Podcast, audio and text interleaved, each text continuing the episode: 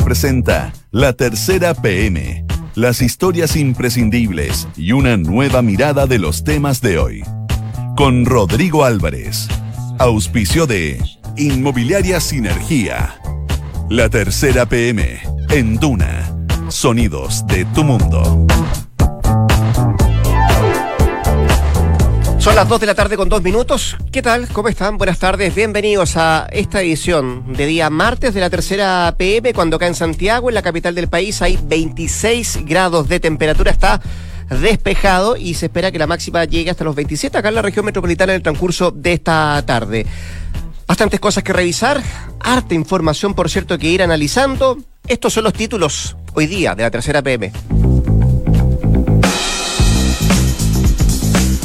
Y eso que las elecciones no serán este domingo. ¿Cómo la crisis impacta a José Antonio Cas, Sánchez y Lavín?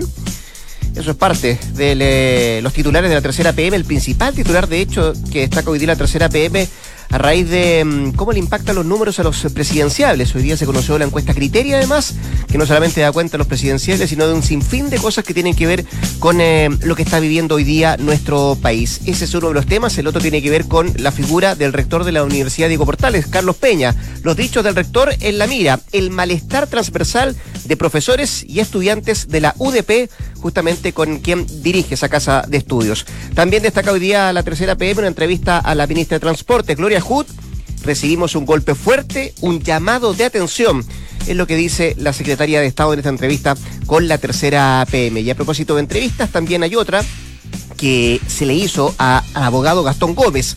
El gobierno se equivocó en el diagnóstico del problema constitucional, es lo que dice el jurista. También destaca otros temas, la tercera PM, se alarga el plazo para el puente Chacao, Hyundai pide segunda extensión para concluir obras y apunta al 2025.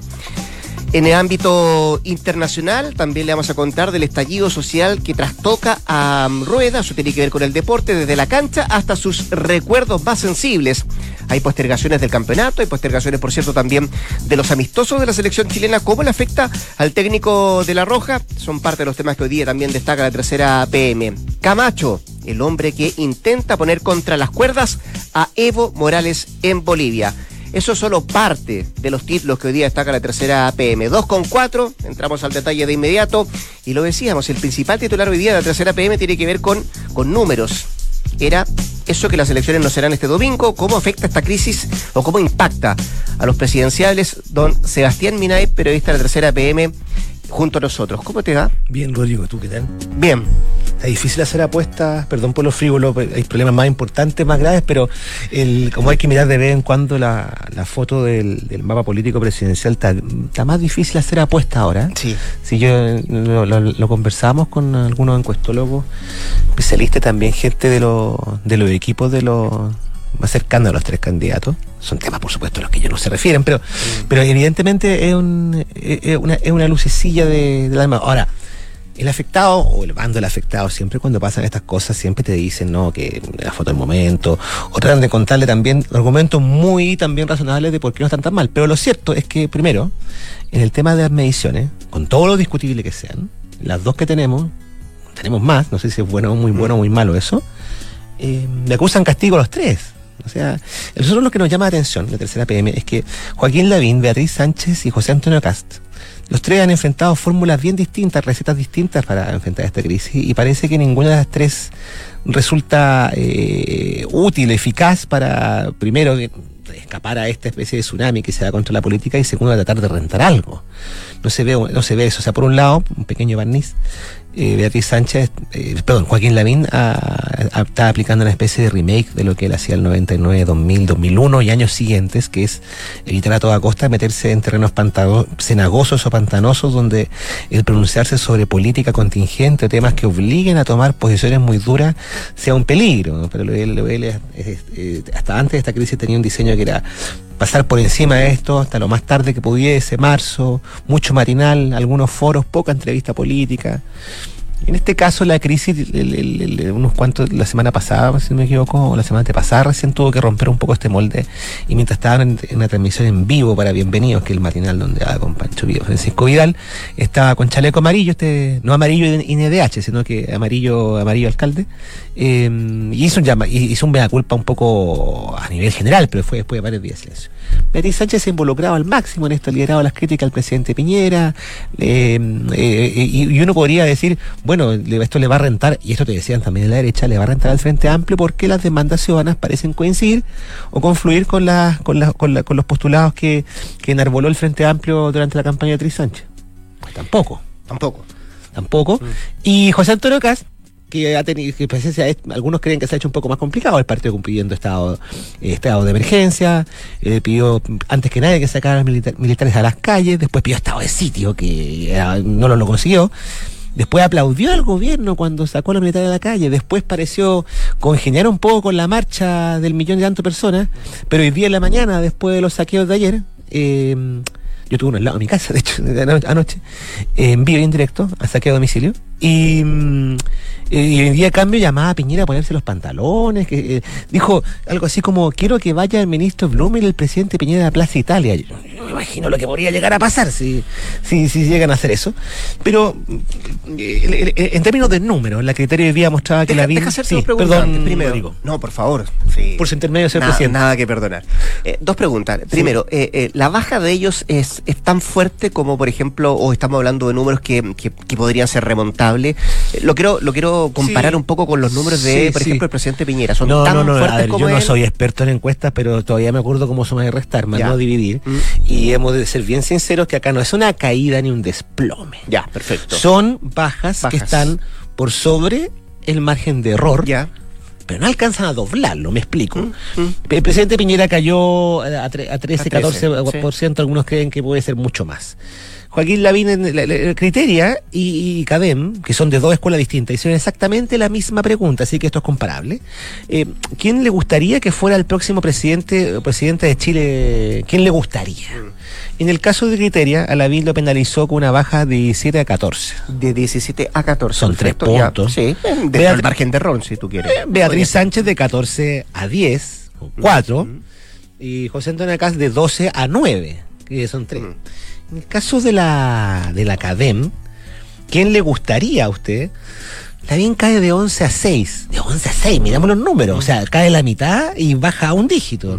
Beatriz Chan- Sánchez, Chánchez- Sánchez de 6 a 5. José Antonio Acaz de 5 a 2. Los decidores que según la CADEM, el- el- los que prefieren la opción de no sabe, no responde, se disparan de 52 a 57 y otro a otro de 13 a 17. Entonces ahí hay, un- hay un escenario, esta crisis coincidían los dos encuestólogos, Cristian Valdivieso de Criteria Research y Roberto Isixson de Cadem, de- cada uno con sus palabras, con sus argumentos, que esto había licuado un poco el escenario y que hace, hace bastante impredecible poder eh, medir con precisión lo que pasa. Porque además hay un castigo por parejo a toda la clase política de la que no escapa ninguno. Eso quería decirte. Sí, eh, es difícil que alguien logre capitalizar esto. Seguramente alguien lo va a capitalizar, pero hoy día los números Pero piensa tú eso. que Manuel José Sandón, que ha Sí. sido los primeros en levantar la bandera de los yo le he leído de tweet poco menos que los políticos somos los culpables, casi como que no, no- estoy, estoy bromeando, estoy graficando, ironizando, casi pidiendo flagelación, tampoco aparece capitalizando. Hay, otro- hay otras personas que hacen ver que tal vez, nos, en el caso de la VIN, esta misma estrategia tal vez no sería sustentable en el tiempo, porque claro, la gente demanda eh, que, que- que- que exige respuesta, que tienen que involucrarse. Su gente, que es lo que te dice, eh, que en realidad no es tan malo para él, porque si todos caen, pero él sigue manteniendo la distancia respecto al resto, es una ventaja para él. Habrá que ver si este mismo mapa sigue en dos o tres meses más. Y lo otro que quería preguntarte eh, tiene que ver con, eh, con cómo se han expuesto también. Tú Sí, mencionabas sí. el caso de Lavín, Sí. hizo una especie de remake de lo que significó a lo mejor la, la, y la- hizo una la excepción, digamos, de, de aparecer en, un, Mm. en, un- en el matinal donde él y generalmente ha ayudado está- a comunas con más problemas. Y ha estado así, claro, eh, poco activo, si tú quieres, en, eh, ¿En con- política contingente? En política contingente y en entrevistas. Sí, el caso sí, de Beatriz. Sánchez, desde que fue nombrada vocera del Frente Amplio, El 6 de octubre pasado. dio dos entrevistas en televisión, una mega y Ujú. otra televisión nacional Cosa que no hacía antes, ¿eh? No lo hacía antes. No, no, no. Eh, pero ha estado activa en redes sociales. Y el mm. caso de José Antonio Cas es quizá el más activo en redes sociales. O Básicamente no ha dado ese, botón C no descansa. No descansa. Eh, ¿Eso cuánto puede eh, influir en esto? Que también estén atrás de la trinchera, un poco escondidos, que no han aparecido, eh, porque me imagino que también tiene un costo el, hecho de aparecer o no. Es que claro, si tú piensas bien, ¿cuál es la, de las recetas más viejas en esto? El que tiene uno tiene que estar presente, tiene que hablar, tiene que hablar de ti. Mm. Y en parte, José Antonio Cast también ha girado a cuenta de eso. Recordemos que tanto, ya sea por su habilidad política o por la jugarreta del destino, le hace la elección de Bolsonaro y todo lo demás, no le ha faltado, no le han faltado motivos. Es cierto, no, no, no ha estado en tantas entrevistas, pero no pierde ocasiones de, de, de, criticar a su adversario o, o pedir medidas más duras. Pero claro, también también en el bando de él creen que eh, esta crisis, este, este, este, este, escenario más entrópico que hay, hace bastante difícil poder medir algo, más allá de la confianza que le den tal o cual encuesta. Está como ese argumento un poco transversal, Rodrigo, de los políticos, sobre todo los bandos involucrados, que está difícil medir esto ahora, va a haber que ver si cambiamos estrategia, pero de que les ha pegado, les ha pegado. Y lo que y, vuelvo a insistir, esta crisis resulta ser bastante bastante sorpresiva porque lo que era lo que creíamos intocable o válido hace dos semanas después vemos que no es. Y, algunos, y algunos advierten, y con esto me, despido, eh, algunos advierten que puede haber riesgo populismo. Yo les preguntamos qué creen de populismo, nos hicieron ver dos datos que no sé si sea así, pero nos hacían ver que en la, en la academia apareció Franco Parisi. Con un 1%, cierto, es cierto. En la pregunta es a quién le gustaría. regresó Franco París. ¿Y aparece Carla Rubilar?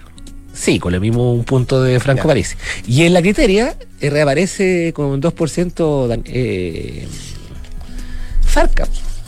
Leonardo Farca. Leonardo Farca. Ya. ¿Qué quiere que le diga? no, Sebastián, En cualquier momento no miren, no usted, eh, No, por supuesto, no. que te vaya bien. Igual, cuídate. Dos de la tarde con 13 minutos. Estás en la tercera PM con Rodrigo Álvarez. El estallido social acá en nuestro país, por cierto que sigue latente, lo estábamos analizando con Sebastián Minay, pero también hay otras partes del mundo que están viviendo situaciones tan complejas quizá como la nuestra o parecidas. Y eso es lo que está pasando en, en Bolivia, eh, con un Evo Morales que eh, resultó ser ganador de la elección, pero se acusa fraude, hay una situación de caos desde que esto ocurrió el pasado 20 de octubre, hay una situación bien compleja y hay una cara visible de la oposición que se llama Luis Fernando Camacho, que es un abogado que tiene 40 años y que se ha transformado, digo yo, en la cara visible sin ser siquiera candidato presidencial, pero incluso es capaz de opacar a figuras como el propio Carlos Mesa.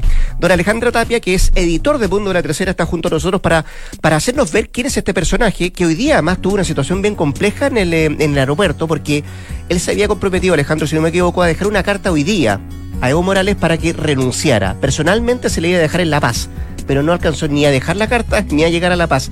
¿Cómo te vale? Buenas tardes. ¿Qué tal? ¿Cómo estás? ¿Todo bien? Bien también. Mm. Bueno, como bien tú decías, eh, Luis Fernando Camacho eh, se ha convertido en protagonista en Bolivia. Eh, ya desde hace varios días acapara titulares y comentarios varios. Camacho es, había sido hasta ahora un personaje absolutamente desconocido. Él dirige eh, el Comité Cívico de Santa Cruz. Santa Cruz es el departamento eh, más influyente, Uno de los más pudientes también, económicos en Bolivia, claro, es el motor económico de Bolivia. Y este comité que agrupa 23 eh, organizaciones tiene mucho poder. como bien decías tú, él no fue candidato a las elecciones del domingo 20 de octubre, pero desde que días atrás comenzó a exigir la renuncia de Evo Morales, la intervención de eh, las Fuerzas Armadas y una serie de otras exigencias que eh, no han tenido un efecto concreto hasta ahora, eh, es, digamos, al día de hoy el principal opositor a Evo Morales y ha intentado ponerlo contra las cuerdas. ¿Cómo se, cómo yo decía, logra opacar incluso a quien fue eh, opositor de, de, Morales en la, en, la, elección, que es Carlos Mesa, eh, que en algún momento trabajó a la par con, con, Evo Morales? ¿Cómo logra opacar un personaje que es desconocido, que si bien viene, como tú bien decías, de, una provincia que es bien pudiente, que es bien eh, preponderante en lo que significa la, la, geografía boliviana, y no solamente la geografía, sino que también el aspecto económico, cómo este personaje logra llegar hasta donde está? ¿Logra transformarse en una especie de caudillo, si es que lo podemos claro, mira, caudillo. Lo, mira, lo que pasó fue que en las elecciones del domingo 20, eh, por primera vez eh, el, se organizó la elección con un conteo eh, rápido oficial. En Bolivia siempre ocurría hasta, hasta ahora que eh, como es un país tan eh, grande eh, y en, su mayor dimensión más rural, el conteo oficial demoraba mucho en llegar y siempre se conocía como el día jueves o viernes posterior a la elección. Entonces ahora crearon un sistema de conteo rápido oficial, el cual comenzó a funcionar muy bien hasta que se detuvo en un momento y eso generó todo tipo de sospechas porque se detuvo en un momento en que eh, iba a haber segunda vuelta en Bolivia. Entonces el conteo rápido se detuvo justo cuando eh, los medios y, Carlos Mesa y los otros candidatos eh, ya, digamos, habían anunciado que la elección se iba a definir en un balotaje. ¿Qué pasó? Que cuando se reanudó este conteo rápido oficial, fue, eh, entre comillas, sospechosamente muy favorable a Evo Morales, con eh, prácticamente eh, la totalidad de los votos que le faltaban para evitar la segunda vuelta. Hay que recordar que en Bolivia, para lograr la presidencia en primera vuelta, se necesita el 50% más uno de los votos, o bien un 40% de los votos, siempre que haya una diferencia de al menos 10 puntos porcentuales respecto Perfecto. del segundo lugar. Perfecto. Entonces, una vez que se conoció eh, el resultado oficial de la elección, Evo Morales ganó por estos 10 puntos, entonces evita así la segunda vuelta. ¿Qué ocurrió entonces? Que eh, la oposición y otros organismos, como el propio Comité Cívico de Santa Cruz, denunció un fraude electoral, eh, tras lo cual el gobierno de Evo Morales se abrió a que la OEA realizara una. auditara los votos. ¿Ya? Pero desde ese momento en que Mesa era el protagonista, entró de lleno eh, Camacho por su exigencia a solicitar la renuncia de Evo Morales, eh, la cual ha tenido eco en eh, parte de la ciudadanía que no solamente exige que se repitan las elecciones en una suerte de, entre comillas, segunda vuelta, sino que Evo Morales no pueda presentarse a esos comicios. Eh, Bolivia está en un momento complejo porque han habido muchísimas manifestaciones, incluso de sectores que hasta ahora habían sido afines a Evo Morales, como eh, algunos sectores mineros de Potosí, Oruro. Eh, y se está a la espera, digamos, de que sostenga esta, este, entre comillas, recuento mm. o auditoría de que está haciendo la, la OEA. Eh, y entre tanto, Camacho, que, ha tomado una posición más bien radical, ha intentado llevar eh, esta solicitud de renuncia a La Paz. Como él es de Santa Cruz, viajó en avión a, La Paz hoy por la mañana, estuvo retenido durante muchas horas en el aeropuerto del Alto, porque eh, una turba de manifestantes eh, favorables al gobierno de, de Evo eh, intentó lincharlo, básicamente. Entonces, las autoridades le pidieron que por favor se devuelva a Santa Cruz, cosa que hizo hora más tarde, hace, poco rato. Se devolvió en un charter de una avioneta de la Fuerza Aérea Boliviana. Eh, pero Camacho ha insistido en que él va a volver el miércoles eh, nuevamente a La Paz para intentar eh, dejar esta carta, digamos, de, de, renuncia a Evo Morales. Ahora bien, lo que él quiere básicamente es que esa carta la firme Evo Morales, cosa que no tiene ningún... Es más bien simbólico porque en ningún caso es imaginable que el presidente boliviano le firme una carta de renuncia a un dirigente mm. opositor básicamente porque él sostiene que hubo fraude electoral. Demuestra dos cosas y, quería hacerte una pregunta. Esto demuestra lo polarizado que está Bolivia, por cierto, y lo desafente también en lo que se transforma Camacho, que entiendo que es abogado de profesión y, y, tiene necesidad de vivir de la política porque o sea, me trato de, pre de, preguntar a pesar de que tú me lo has manifestado varias veces, pero ¿por qué? ¿Qué, qué lleva a Camacho a esto, a, a llevar a eh, esta esta encrucijada de alguna forma adelante de tratar de llevar la carta al propio Morales. Bueno, porque Camacho básicamente ¿Mm? representa eh, la cara visible de eh, una parte importante del sector empresarial de Santa Cruz, que es el que eh, tiene una influencia muy grande en cómo se mueve Bolivia en términos económicos. Sin, digamos, esa, esa, región, Bolivia no podría, digamos, crecer que mm, no podría eh, tener, digamos, eh, eh, todas las exportaciones que hace. Sin embargo, Camacho, claro, como bien decías tú al comienzo, no fue candidato el 20 de octubre y de alguna manera todos estos llamados, algunos eh, bastante estridente según algunos sectores bolivianos ha hecho que el tipo esté en la primera plana eh, porque básicamente no solamente pide que Evo renuncie, sino que también las Fuerzas Armadas intervengan. Entonces ha tenido mucho eco. Eh, ¿qué, qué ha llevado a Camacho a, obtener este liderazgo? La propia presión de estos eh, organismos que agrupa el Comité Cívico de Santa Cruz, que tiene eh, bastante poder. ¿Y en el resto del país qué pasa con eso? Ahora, Con, ojo, con el llamado que hace Camacho, por ejemplo. Evo Morales en las últimas elecciones, en las elecciones del 2014 había, y en otras más, había logrado eh, un importante apoyo en Santa Cruz. O sea, no, no es que Santa Cruz sea como un bastión eh, completamente contrario a Morales, sino que Evo o sea, no también es del todo opositor no al es gobierno del Morales. todo ya. opositor. Hay sectores que son favorables al MAS, que es el partido oficialista, eh, pero sin duda, claro, es, digamos, el sector que, eh, o la región que más se opone a- al gobierno. Eh, esto también ha eh, encontrado eco en otros departamentos eh, de, de Bolivia. Han habido eh, marchas y protestas en eh, lugares como Oruro, Potosí, en la misma La Paz, en el Alto, tanto a favor como en contra de Evo Morales. Y una situación muy delicada porque eh, prácticamente va a depender de esta auditoría que se haga eh, si es que hay segunda vuelta o no. Y si es que hay segunda vuelta, eh, va a estar todo aún más polarizado porque ya hay un sector que exige que Evo no, no, no pueda presentarse. Ahora, si es que hay segunda vuelta, eh, es poco probable que Evo no se presente. Seguramente sí se va a presentar. Y lo, lo- lo otro concreto es que Evo en los últimos años sí ha tenido una pérdida eh, importante de apoyo, pero eh, todavía goza de un respaldo bien importante de la población.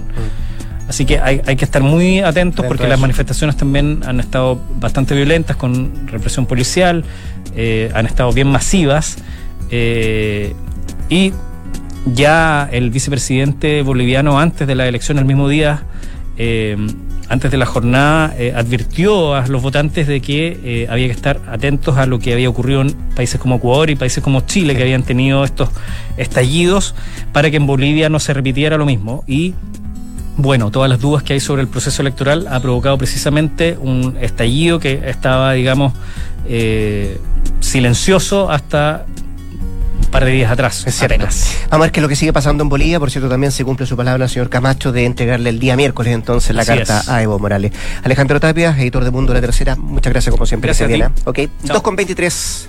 En Duna, escuchas la tercera PM con Rodrigo Álvarez. Y de estallido en estallido, de situación crítica a situación crítica, decíamos, eh, y volvemos acá al país a propósito de lo que está pasando, una situación bien, eh, bien, compleja, que trastoca y que toca a, varias, a, varios sectores, bien transversal. Lo analizamos hace poco rato con Sebastián Minay con el, número de los presidenciables. Pero también llega el deporte, y llega el deporte de, de- de varias aristas, desde lo que significa, por ejemplo, que todavía no sepamos si va, va- va a volver el eh, campeonato local el fin de semana. Hay jugadores y algunos capitanes de algunos clubes que dicen sí, no. Eh, ¿Afecta eso? Afecta a la propia selección chilena, que ya sabe, hoy día se hizo oficialmente la, eh, la suspensión del partido amistoso que tenía con Bolivia, eh, La Roja. Y esto genera trastornos, pues trastorno y trastoca, por ejemplo, el desarrollo o la planificación que había en algún momento por el propio técnico de la selección chilena, el técnico Rueda. Álvaro Poblete, su editor de El Deportivo La Tercera, junto a nosotros para contarnos qué se hace en estos casos, pues Álvaro. ¿Cómo te va? Buenas tardes. Hola, ¿cómo estás?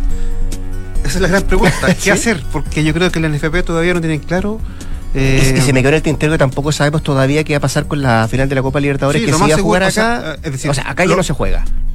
Lo más yo, probable. Si, si me hacen apostar, Sí. yo apuesto por no y, y- y con poco margen de ganancia. Ya. Eh, lo más seguro es que no, no se juegue acá en, en- en Santiago como estaba previsto. Se está buscando sede, será un partido único, ida y vuelta, tampoco eso, está eso- claro. Eso, eso se va a definir ahora esta tarde. Perfecto. Eh, Sebastián Moreno, el presidente de la NFP, viajó después de confirmar oficialmente la suspensión del partido con Bolivia, el amistoso con Bolivia que está eh, fechado para el próximo viernes.